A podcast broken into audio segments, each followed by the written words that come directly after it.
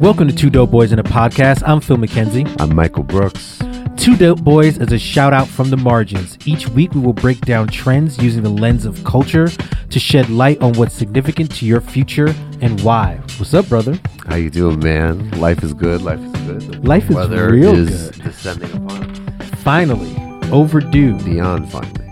Overdue. We've got crew with us this week. Yes. We've got crew. We have the mouthful, aspiring vegan but not. the, Nope, nope. The very, very, even when she's sipping on water, she's Mm-hmm. tipsy. Not Georgette Pierre, or Hi. Pierre, the Empress of Dating. Can I tell you, every time you all do the intro, I be ready to hear, What's up, Paisan? What's up, Paisan? I thought someone was going to say it. I was ready to hear it. I was ready to hear it. Well, we slipped it in, I guess. Mm-hmm. That's always Kinda, it kind of got there. I'm happy to be here. Y'all are my happy place, like I was telling you off, I love off air. Y'all are definitely my happy place. Happy especially- places versus sunken places. I love it. Yes. There it is. Get out. Brand How long has F-up. this thing been going on? Bradley Whitford's my boy. He's like my uncle. All right, we gotta get to the Brad Def of the Yeah, week. I'm excited. I Yeah. feel like we got a lot of good. I'm excited about this show. I've been thinking about this show for like days. Yeah, man. You know, because it's just the absurd, the sublime, the beautiful is all in this episode. Ja Rule.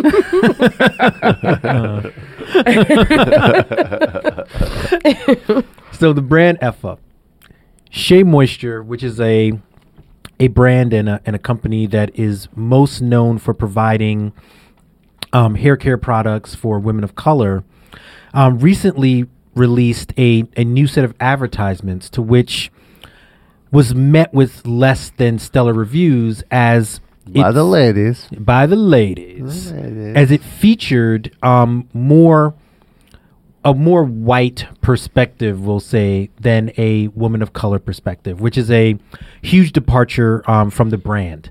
Um, they're known for, like I said, providing hair care products for for women of color, and so it was sort of striking, to say the least, that um, some of the recent advertisements that they put out more so featured not women of color, white women.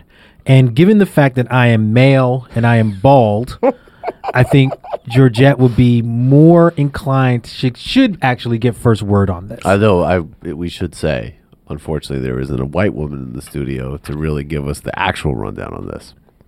Well, yeah. Oh, I'm just fucking with you. All right, y'all, Georgette, y- y'all are so Please. funny. So what, what's Yes, what's interesting is true. um um so I am a woman that has used Shea Moisture. I even remember when Shea Moisture was only in a certain section on the shelf in Target, and and you couldn't you know find it, and so you were excited because this this product was inexpensive and it just it was amazing, and and they've obviously expanded into different um products of just different things coconut oil and castor oil and so when i first got wind of the backlash um I didn't watch the ad immediately. And so part of me was trying to figure out okay, so where do I really fall on this spectrum?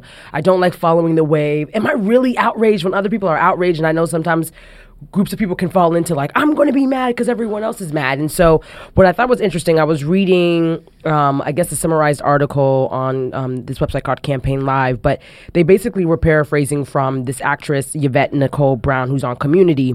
And she essentially was saying that this is a brand model where a lot of these brands build they build their brands on the the, the backs of black black people. And then when they go mainstream they they basically turn white. And i thought that was very interesting and i didn't just to preface i didn't listen to her full article but this is some excerpts that they were they were quoting in the article that they wrote. I didn't listen to the podcast that yvette was on but but i thought it was interesting and I- and and and i was having this conversation about this with someone and i was just like you know listen i get it. As a as a brand that is rooted in in in, in marketing people of color especially women of color when we were told and you know at least when i was younger i was told my hair was nappy and it should be straight and it should look like this. When you have a product that's targeting you and and and serving you I, you know, I understand that you want you're a business at the end of the day and you need to expand and you need to grow. So I understood that part from Shea Moisture's side. After reading a little bit more into it, um, I started thinking about it, and and again, some of the comments were just more so along the lines of, you know, white women have all the products in the world, pro- half a beauty aisle, two, three, four beauty aisles are probably catered to white women, and then you have um, barely any products that cater to black women. And so then it kind of hit me like, oh yes, this makes I understand. And so when you watch the ad, it's a minute ad, and there's four women, three are white women, and then one is a fair skinned woman. And so, um, it really didn't speak to, people such as myself. I'm brown skin and even dark skinned women and, and just all shades of different women of color that that this is the audience that was actually supporting you from the very beginning. And I don't actually remember when they when they were under Sundial because I thought Shea Moisture was un, was a company that kind of was by themselves for the longest time. And so, you know, for however long they were under Sundial, obviously business priorities change, and you have to go and and find out where you can aggressively make you know um, money for for certain things. And so I I, I get that, but I but I think um, to to Shea Moisture's point. Um, yes, they effed up. Um, they got dragged. I don't necessarily think this is going to hurt them, but I am part of me wonders.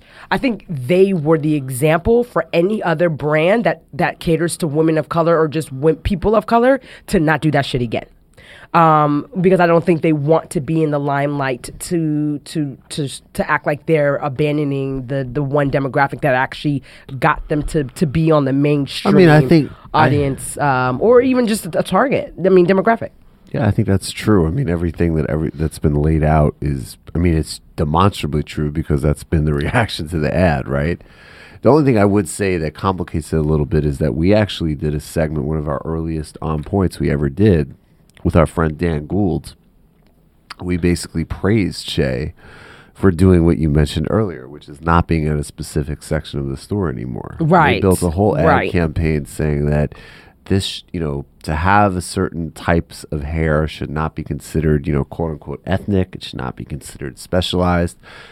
I did joke with you know my mother about it because my mom always you know my mother has very very curly hair and she would joke she said yeah like i always had to go to the quote unquote ethnic section because that's where the products that worked for me were right? So i do think that they're getting it's objectively a misplay but they're getting the backlash though of following the logic in some ways of their original play, play which they got a lot of praise for right? So that is worth bearing in mind. When we elevated them for saying like it's actually a really offensive and weird way of framing that if you don't have you know quote unquote you know whatever like if you whatever what, nappy hair whatever terms Kinky people hair, throw kinky yeah, hair whatever hair, that you mhm. have to go to a specific section of the store and you're not just in kind of general beauty like that's actually really fucked up. That's a problem. They pushed back. They got out of that um, section and they said we should just be in the general area which is true. Um, and we praise them for it. Uh, but obviously this ad was a miscalculation but i see how the ad in some ways is a natural outgrowth of that original play. So I- that's that's the paradox. I, I think I would differ a little bit on that because I think my point was going to be in the team. right. And when we Oh, yes. when we talk about a lot on the show is having like cultural intelligence. That's right. And It- understanding not have cultural yeah understanding the market. If you look at the makeup of their team and i've only seen flashes of this on social media so who knows if this is 100% accurate but you know i've seen like linkedin profiles for shea moisture like their marketing team and all that kind of stuff and they're primarily white. And though they are women, but they are primarily white. Um, they worked on this campaign with an agency that is predominantly white general market, Right. And I think that that's correct. Your reasoning is correct, given those variables that these people don't really have the cultural intelligence to truly bridge the gap between understanding that yes, ethnic is not a category. Beauty is the category, but now with their representation of of where they are as a beauty brand, they're going back to the traditional standards of beauty, which is to bring in now white people. Right. And I think that's the problem. And not you have to understand. And again, I'm s- I'm speaking as a male, right? So my experiences are Wait, excuse me, tangential. what? Yeah, Hold on, surprisingly shit, enough, fuck. right? Damn. But you know, hair care in the black community is political Yeah. and issues around abandonment and being taken advantage of are prevalent in communities of color, particularly around black women. Um, being their their styles being appropriated. Um, you see that in the Kardashians. You see that in hairstyles all over the place. When you know you can go back to Bo Derek having braids, you know, in the seventies. All of these issues, like those, that idea of appropriation and abandonment and being erased, are so much a part of the experience of people of color, particularly Black women. I feel like you got to know that as part of your your brand identity. And Yeah. if you don't know that, that's where you're going to lose and create ads like this one. and that's where the lack of cultural intelligence as you said shows through and i think that that's the distinction in you know i was saying that this is a natural extension of that original play if you're not thinking subtly right like the the the, the smarter version is to say it's a breakthrough to get into general beauty that still doesn't negate the specifics of the experience or the care, right? But I think that because they were headed in that direction of like a they you know they ended up all lives mattering it Yeah, versus but- continuing to make that distinction which was a misplay I think w- the struggle with a brand like um, Shea Moisture is, and even brands that the the, the target demo or the the initial target audience is, is is people of color or women of color. Where do you find the the balance of the threshold of breaking through? Like, okay, you're excited and you're you're you're thankful and grateful for this for this audience taking you to where you are, new heights. But when you grow, how do you? It's almost similar to. I mean, this is probably the worst example, but how Oprah, uh, her appeal is is very very different, right? You know, I'm sure Oprah. People thought Oprah was probably going to appeal to one demographic, but she appears to white women, and but but people don't. But we as black women don't feel excluded from you know Oprah's audience or her purview, if that makes any sense. no because i think she is someone who somehow is able to She- really own her particulars and who she is while having a global reach through those particulars But- and that's and where- that's what everybody's trying to do Correct. if they're smart, but very few people can achieve. Right, and so I think that's kind of sh- where Shea Moisture just needs to find out what that is Yes. for them without excluding others. And until they find that, they're gonna keep fucking up. So hire us. We got to get with you in terms of what's up in just a moment.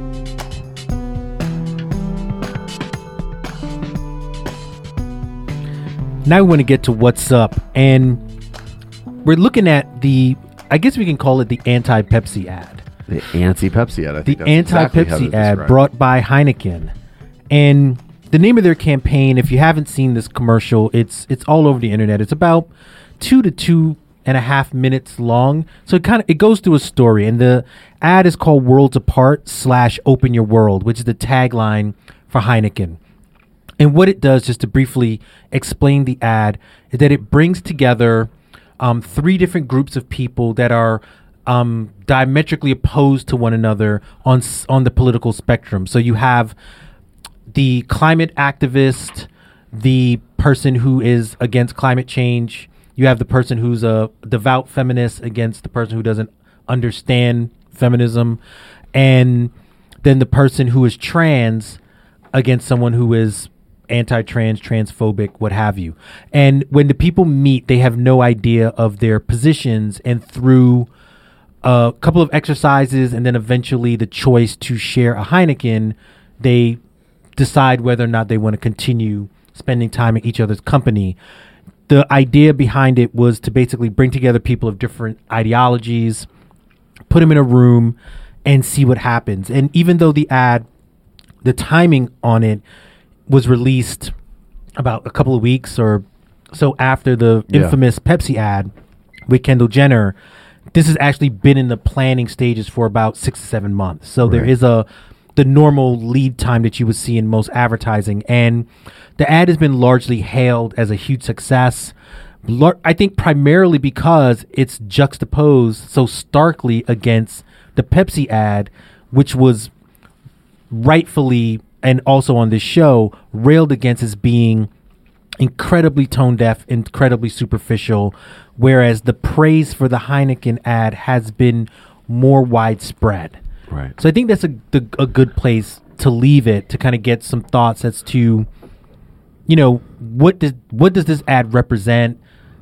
Is this potentially a new direction for advertising, just generally? Yeah, I mean, I think uh, I have a couple of thoughts. I mean, one, I've seen people try to kind of problematize this ad by saying that, you know, any platform that gives equal weight to somebody who's, you know, a, you know, a skinhead or a neo-Nazi or, you know, or even just on like accepting the science of climate change versus someone who doesn't is a problem, right? I've seen people take that approach to it. I disagree.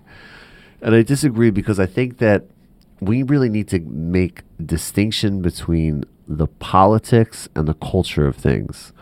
On a political level, obviously the press and how we cover and how we talk about things, we need to completely get away from false equivalencies. And that means that, you know, two positions are not of the same merit or value, right? Like it is better to support rights than not support rights. And that's a political battle that plays out in the political terrain.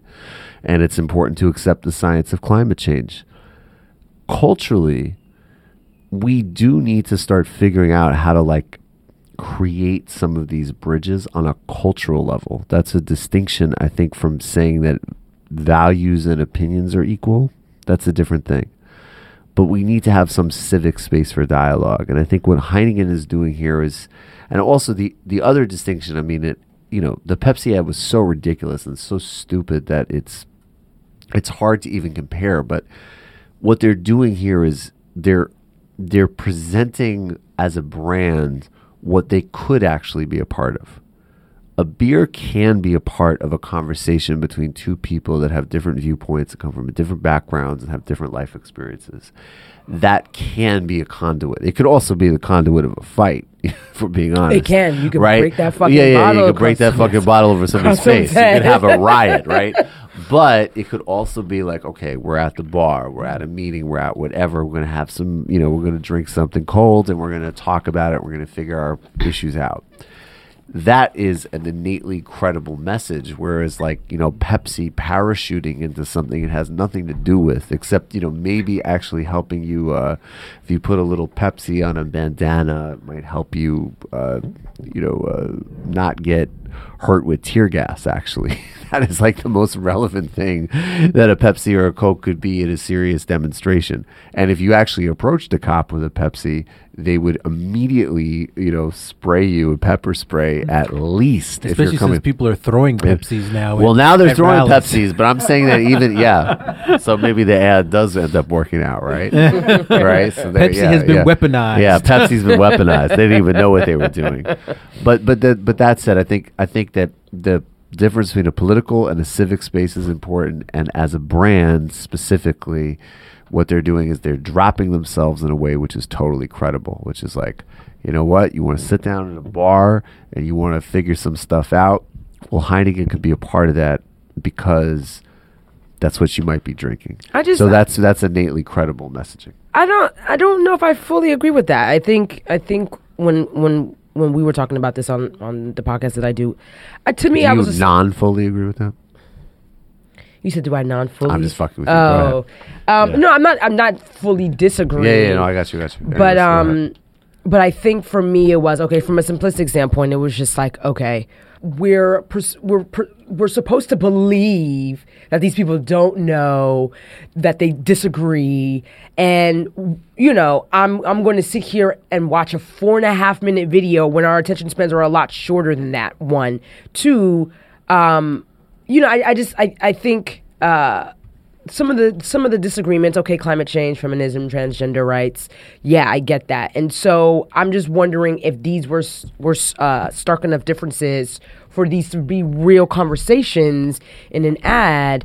And and and to your point, and I didn't think about it as far as lead time, Phil, though, was I don't think uh, I don't know if Heineken was doing this, but I, I don't think anyone should try to try to try to upstage or be the the better version of what Pepsi was trying to do. And I think anytime a brand or if a brand is still trying to go after that, Pepsi understands their shit was fucked up and there's no coming back from that, especially with them choosing the, the celebrity as the, the, the, the focus. I think for this, it's just it's for me to sit up here and say I'm going to believe these actors, actresses. I think they're I think it's definitely easy to believe and we want to believe, but they're also trying to sell a, a product, and so they're going to do what they need to do for for them to sell the product. I mean, yes, I get why marketing experts and people might be like, "This was well done. Oh my gosh, this is great," but throw some some some other issues in there um, and see if this will get the same results. And so I think a lot of it was just like I wouldn't necessarily come together, start putting IKEA like furniture with someone and like, hey, yeah, let's let's have a beer together. I just don't think that's realistic and that's not going to happen. I can't see that necessarily happening in real life. And Yeah, so, but sure, it's advertising. yeah, so Yeah, that's what I'm saying. but Like, I do but I think that it points to I mean that's what you're doing in my view with a lot of ads is you're pointing towards like sensibilities and certain senses of possibility, But right? would you, but is that something that you would actually do? One of those scenarios, you would actually go somewhere. The first was for a stranger with a stranger. Well, I think that was part of the design of the ad. That was the design Like of the people ad, didn't yeah. know Yeah. that they were there for Heineken. Like they, they it was like when you read a little bit more about it, they talk about how they source the people and Got they're not actors. Like they're they interviewed and try to find opinionated people and blah blah blah. you Right. know? Uh, and I think it's relevant to divorce the fact that yes, it is advertising. Like, right. Heineken's goal is primarily to move product. Just just like any consumer brand company, that's what they're there to do. Um, the manner in which they do that, if I'm if I'm putting on two hats and just looking at it as a branding marketing person, I thought they did a really good job because it spoke very directly to the experience that one has with beer. You know, they had to walk in and they built stools. You know, they they then built a bar. You know, and then the the whole idea of like we're going to have this conversation around a beer, which is somewhat universal and I think about um, when Henry Louis Gates had the issue in at Harvard or in Boston where like the police arrested him for getting into his own house and it was a very racially charged air, um, Right. issue. It was very early in the Obama presidency, and when he Obama rightfully or wrongfully invited both Henry Louis Gates and the offending officer to the Let's White have a beer with the devil. yeah, let's have a beer. Allahu Akbar. So from all of that perspective, I think Heineken did a nailed it because it fit very much in how we think about beer. I, I get I get You it. know- Listen, beer is, is is almost like an accessory in conversation. You're not really thinking about it. You're just like, hey, let's just sit down, let's chat. And, It's and taking the possibility. I get it. I, it I could be. get it. I just for me, I was just like, I don't necessarily know if I would find myself in realistically speaking, if I would find myself in a situation like this, and that was kind of more so I what my in- thought process was. Yeah, I mean, I think in many ads we wouldn't find ourselves realistically in it, but I do think I mean, traveling. the Pepsi, if they did it properly, yes.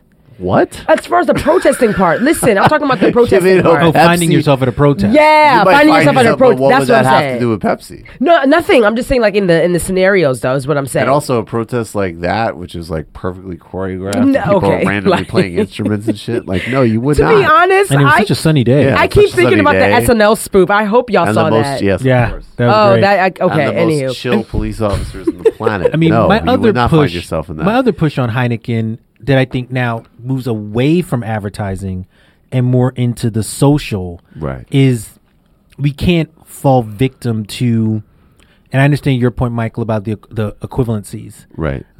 I'm less about that and more about understanding that as much as conversation is important and people sitting down and having dialogue, we do have to understand things that are systemic and that are bigger than any one or two or three people having like a meeting of the minds. Like they they are deeper than that, and I know Heineken is not trying to solve that. But I but when I read like comments about the ad and they were people went a little Yeah, bit no, no, too that's exactly the other People direction. went All As far as what, what were some of the comments that you all read though? Because I super romantic about the ad. yeah, Oh, they very were ma- super oh. laudatory. And I'm like, Okay, you know, no, it wasn't it's- all it's that. a No, piece no. Calm down. It's a piece of, but but I think but that that to me is that's that's the same. You know, that's this hunt we have in culture that like everything needs to, you know, including things that almost by definition are not deep, need to have some kind of deep purpose. And I actually think convert, you know, in contrast to the kind of hyperbolic commentary, again, I'll just maintain. I think what Heineken did was they just said, look, beer can be part of a conversation, including potentially serious and bridge dividing ones. And we just want to be part of that and highlight that. That's actually very modest. You mm-hmm. know, I think because that was another thing that that hit people with the Pepsi ad. Like that was another thing that made it so utterly ludicrous. Was like, this is the last thing that is on your mind if you're in any type of actual situation. Is like having a Pepsi. Now, on the flip side, I went to JFK to protest the Muslim ban, and there were people who actually came in and got pizza boxes because, like, at a certain point, you're you're starving. So that's people who have like organizing roles actually have to think about that, and they order some pizzas. Now, I don't know if that's the right play for a pizza place, but that was actually like that's actually real. Like mm-hmm. it's 20 degrees outside, you're freezing, you've been here for 3 or 4 hours. and you're The probably cops an hour, are two hours kind from home kind of cool. Yeah, you're a while from home. The cops are clearly had instructions to be real gentle about it, but that could change at any moment. And all of a sudden, you're like, "Fuck, I'm hungry." And then there's the New York pizza, which you know fits with the JFK experience. So I was like, you know, that that actually made me. I thought of that when I saw the Pepsi. I was like, you know, maybe there is a way to do you know crass consumerism to commodify that experience, but it ain't Pepsi. All Heineken did was just say, beer is part of a conversation. Conversations can be deep. Let's have a beer infused bridging, and that and, works. and Pepsi also made themselves, I think, a change agent yeah, which is ludicrous. in the ad, where Yeah. Heineken isn't. more of the, the Because side even the, piece, yeah, the it's side not- check. even Yeah. the people that had the progress, like the dude Or who realized, like, dude. okay, I'm not going to hate transgender people anymore. It it was like we're going to keep talking. We're going to keep having beers. He didn't walk out and raise a Heineken up and Well- say, I am going to start a movement to stop violence against transgender people, which maybe that will eventually lead to. But it's a much more modest, much more self conscious and self aware ad, and potentially in today's environment. I think being self aware is probably one of the most important ways you can do to avoid a brand fuck up. Super producer Matt Leck is looking very conscious of. Yes, he Oh, wants us to wrap up. oh, up. because I had one more comment to make. oh, I was about to wrap it up. Why gonna, you gotta you- keep going? we're gonna give you last comment. okay. Last so comment. just you want a Heineken? You want to keep talking? You know what? I don't like Heineken's. I don't like beer. Um, but just according to the Washington beer. Post, there were three I like main. coconut water. Like to cleanse. If it's from Trinidad and Tobago, to yes. Trinidad coconut water the spirulina. three the um the three points um in Washington Post that they said the that they felt like Heineken did well on, according to marketing experts, was um the message was simple yet deep, um and it it was just enough risk to make the ad edgy. Grabbing the audience's attention without gratuitous references to diversity, and it was authentic, featuring real people, real divisions, and real empathy. Yeah. Absolutely. That's what's up. We got to get to what's next.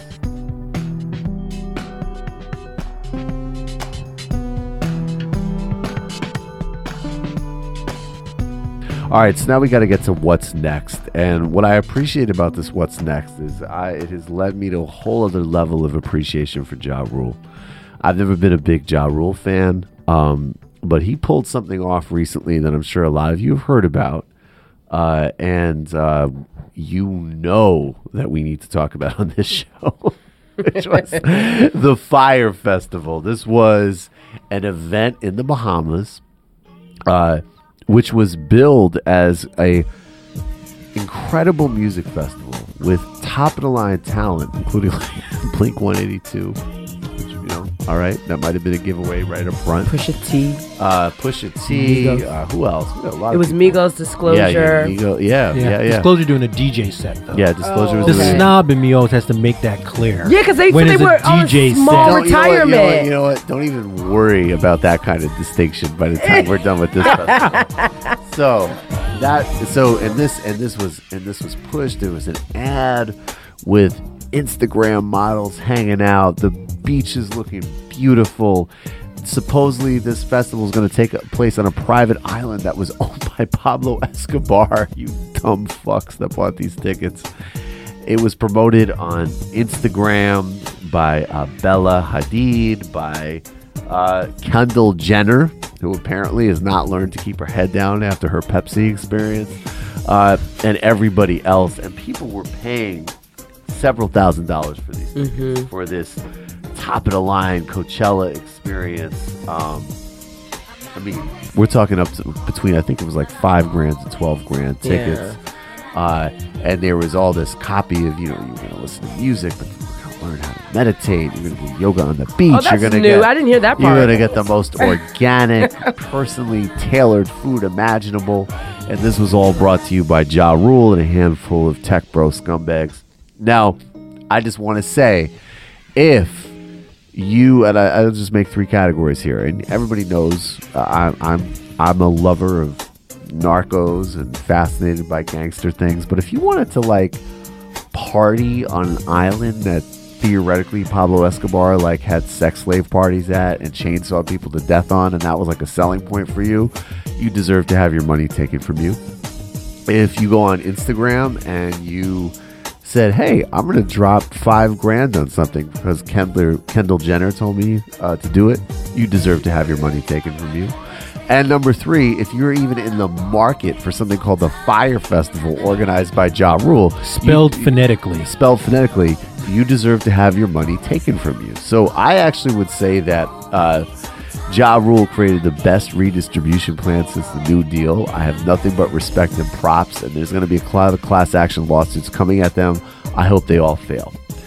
The actual experience was people showed up in the Bahamas. This was not in a private island.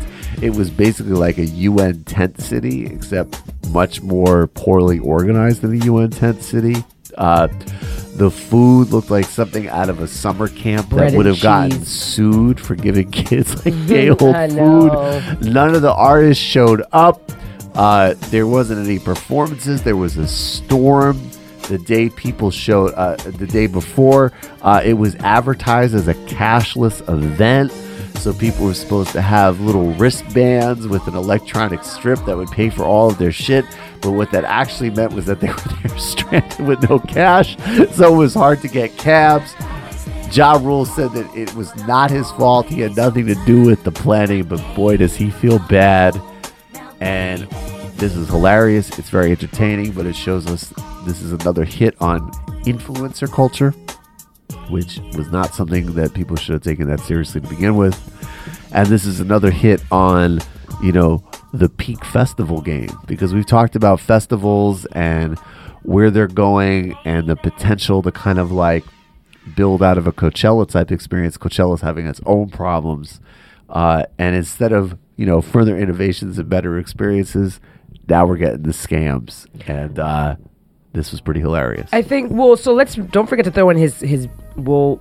I've been hearing Billy McFarland and uh, and Ja Rule together. They were business partners in this, and so I think what was very interesting when I saw Ja Rule's name attached, I was like, for one, this was not something that would be an incentive for me to want to go.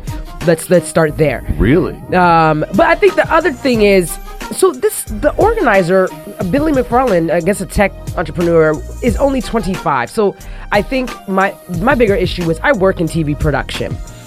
Ja Rule being an artist and ha- being a successful artist at one point in his career, you travel for concert tours.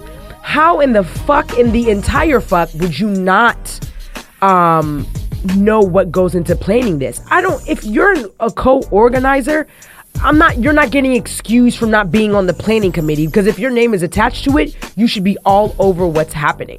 Um, I think the, the the but the bigger issue is the fact that people were sold on something that was going to be the first annual, knew nothing about anything else beyond the description of what this was supposed to bring them chartered yachts and you know um, this beautiful district in, in the Bahamas and and all this other stuff. Um, there's an article on. There's an article on the New York Mag um, by a woman named Chloe Gordon that actually worked it, and she was just like, this was going to be a disaster from the beginning.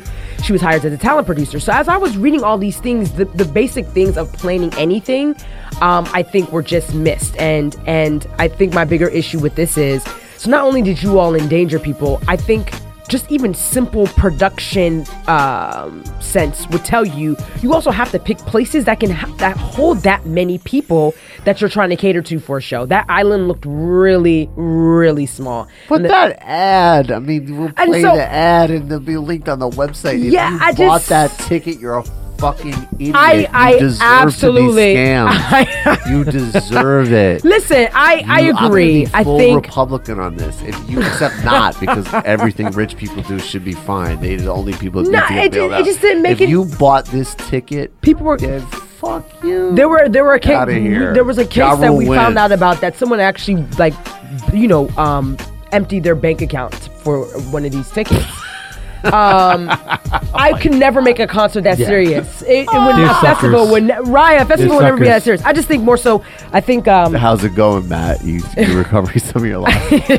I just think I think again I'm thinking from the production standpoint. I think you know you you there's there's insurance insurance being your brand name. You would never. I don't care if you all are refunding everybody and you made sure everyone got home. You would never be able to put your name out there again as as it relates to anything business related. I mean, speaking of the refunds, they've they've Ja Rule can decided bring like to um. I love this instead now. of giving people refunds, they're just giving them passes for, For next for year. next year. You know, Right? I Come mean, on. this is, I mean, this is like peak peak that- festival and peak capitalism gone wrong, and it really. I think the I think the main person or the main people that are at fault here, it's not only obviously the attendees are super gullible, but this also speaks to a larger a larger draw of any large festival or any large event, which is really the people themselves. Like no one's really thinking about the talent. What they sold people on was not so much the concert.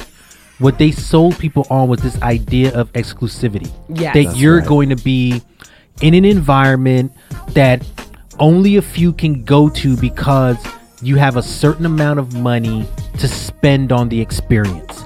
And that's the key element here. It's that you're going to be on this island and you're going to be able to take your insta you're paying for the Instagrams and you're paying for the ability to tell other people that you went to something. And I think from that perspective, of course, this guy Billy McFarland and Ja Rule, they're scam artists. Like they're trying to put together like the shittiest thing possible and extract the most value. And of course, they found the lowest hanging fruit to do that. But just the idea that there's so many people out there who are so desperate Right. to plug into something that is perceived as exclusive. And you've seen this with Burning Man. You see this with Coachella. Like But no those one is actual thing. Like we, like I agree with you about the mentality you're buying, but those are actual things. they are actual things, but they're not what they're advertised to be. right. Mm. Like no one is really going to Coachella for the music. You're Right. going at one point they were. Right. Now you're know, going now for, you're going now to you're going say- for a Yeah. social Yeah, media South by. Southwest, That's you know, Yeah. Burning Man. Like, you know, Burning Man was originally this kind of this community Right. that was brought together against the capitalism. Oh yeah, yeah. Burning And- Man was a very different thing. and now years it's ago, yeah. become okay. I'm gonna how luxury can I make my experience at Burning Man? That's right. You know, because I'm a a tech billionaire Right. which Right. goes against the ethos of those things. So I think at one point, if you look at their deck, you know, so putting on the marketing and branding hat, they use all the signifiers, the language, and there's a Vanity Fair piece that gives you access to the to the deck. Oh yeah, I didn't see any of that stuff. It's ridiculous how it's just it sounds like a parody of all of this.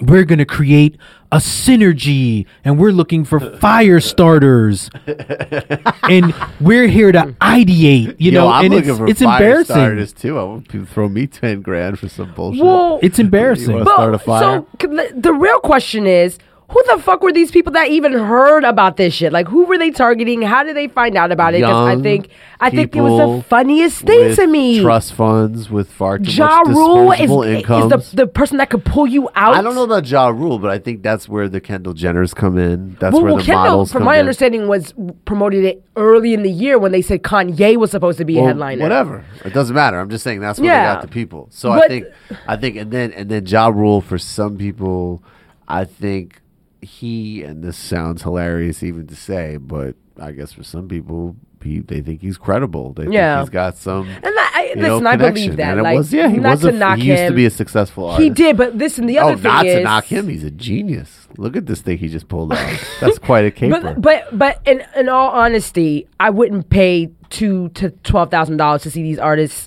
when you could see them locally in your backyard, living in New York. A lot of these artists that they named are oh, people that you would travel But as over. Phil just said, that's the whole point. The Yeah. point wasn't to see the artist. The point was, I'm at Pablo Escobar's former island, and here's a picture. want Instagram. and I'm sta- yeah. The, the, And they the use the language. Paid Ten grand. Yeah, I for just- I Instagram cannot. pictures, which and they, they, use the even get. language like I'm, I'm reading Yeah. from the deck and they say and when they talk about the influencers that are part of this Right. is these ambassadors stand as part of and representative of the fire tribe you know like it's all this language of we're gonna be a tribe and Yeah, we're gonna be crew. a community I want to see this, but you got to share it on Twitter. Yeah, or- I'll definitely send I it to have to you. look because I mean, you were the person that opened up the the shitstorm called Fyre Festival for me. I didn't hear anything about it, and when I opened up your link and I kept typing things in, everything just flooded the You know, search I have results. to say, oh everything. my god! And when this happened, when this popped off, so many people from all of my various social, like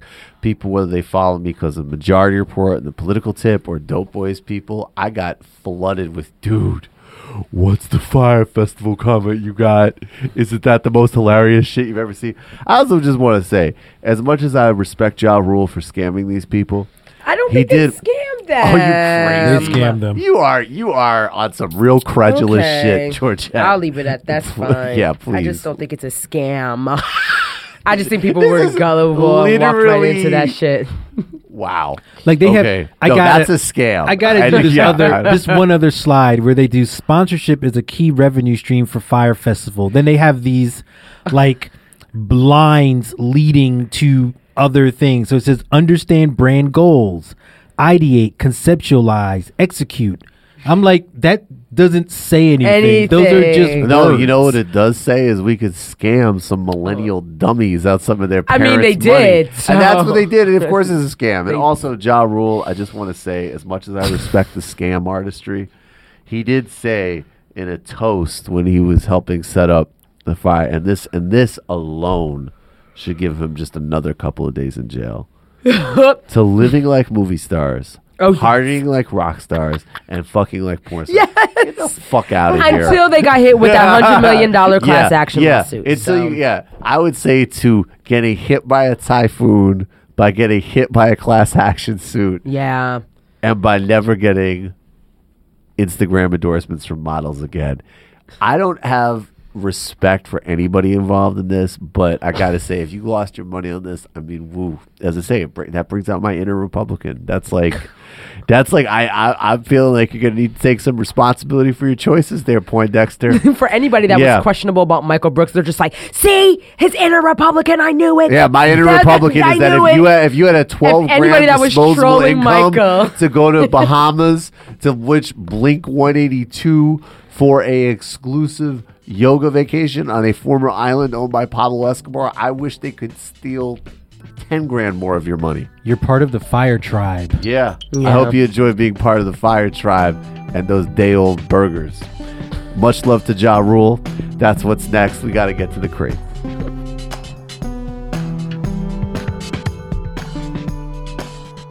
So now we got to get to the crates. These are our weekly picks from culture that make your life better.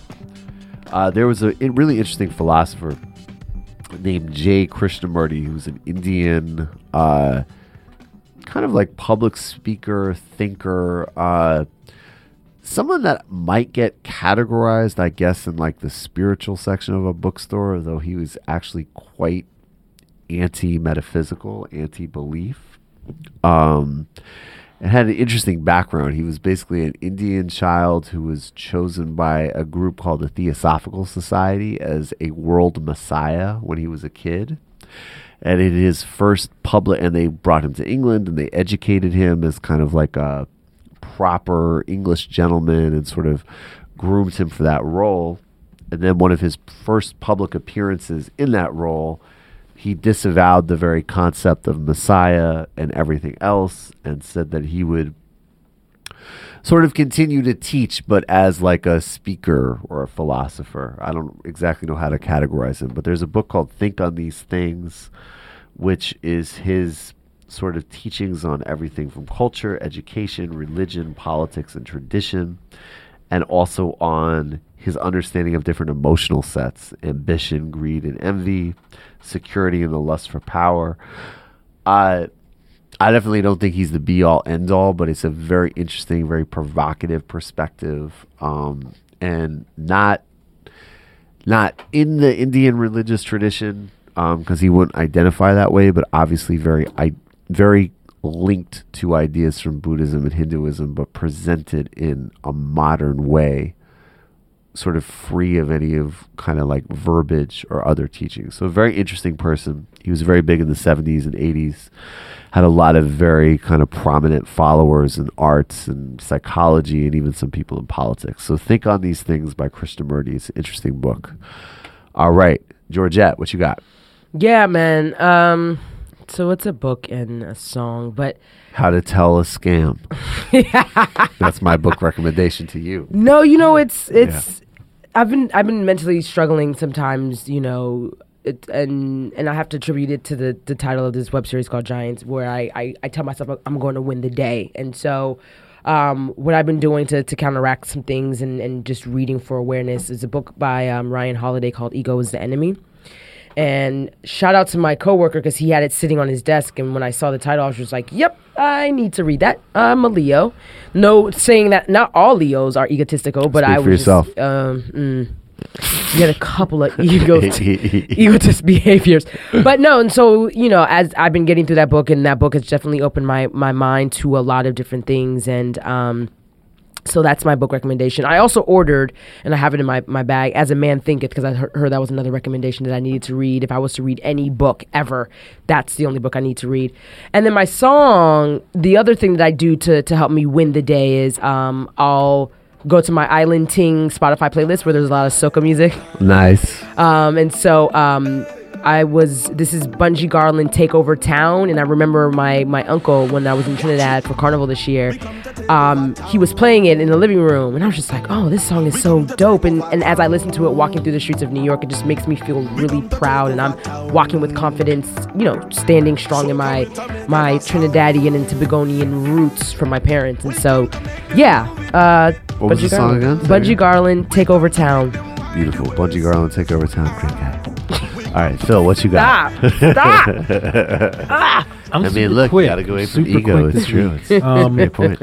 I've been rewatching one of my favorite shows, um, Mad Men, and it's interesting because I think TV comes at us so frequently. Like, it's not like you have like one show a year or like even one show a season. It's it just seems like it's overwhelming the amount of quality television you're getting, whether it's from premium cable, some of the basic channels like AMC and FX, and then when you throw in streaming, Netflix, and places like Hulu, there's just so much content out there. And but even with that said, I took a moment, or or kind of these past couple weeks, and been have been rewatching Mad Men, which is in my top five for shows of all time, and rewatching it has actually reinforced that belief that it's it's an amazing show and it's easy to kind of forget some of these shows once they're off air for a year or two they kind of seem to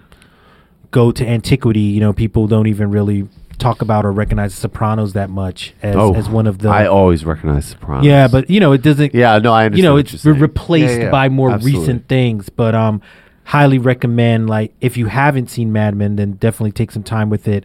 Um, if you have, rewatch it, and I and I think you'll walk away with some really thoughtful observations about the show and the characters and and all that good stuff. So Mad Men is my pick.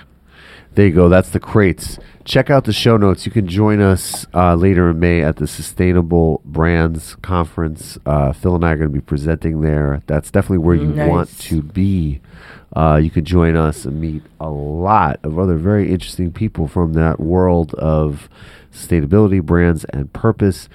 Thank you, super producer Matt Leck, creative director Shauna Wan. You got to find us at, at Two Dope Boys Pod on Twitter, at Two Dope Boys Pod on Instagram, at underscore Michael Brooks, at Farflung Phil, at Georgette Pierre. No. No, Mm-mm, what is it? mm-mm. On Twitter, it's just at Georgette. Or georgettepierre.com. At Georgette. Can I just say just one thing? I No, have, I no. love, Uh, uh, uh, I uh. love where you all have grown. Oh, okay. You can say See, that. shut the fuck up. Got another one. Golly. Um, and anger. Okay. I love where Two Dope Boys has has has grown, and, and I'm so excited to be part of the crew to, to to be on this journey with you all. I'm so excited for you all and everything that you're doing. Like I said, y'all are my happy place, and you know I'll come to Brooklyn for y'all anytime. Thank you. Awesome. We love when you With come. heads up, well, heads up notice though. You got to give me notice. You got to give me notice. I can't top that. yeah. There's nothing else to say. Yeah, y'all are dope. Thank you, everybody. We'll see you Thursday for On Point. Bye.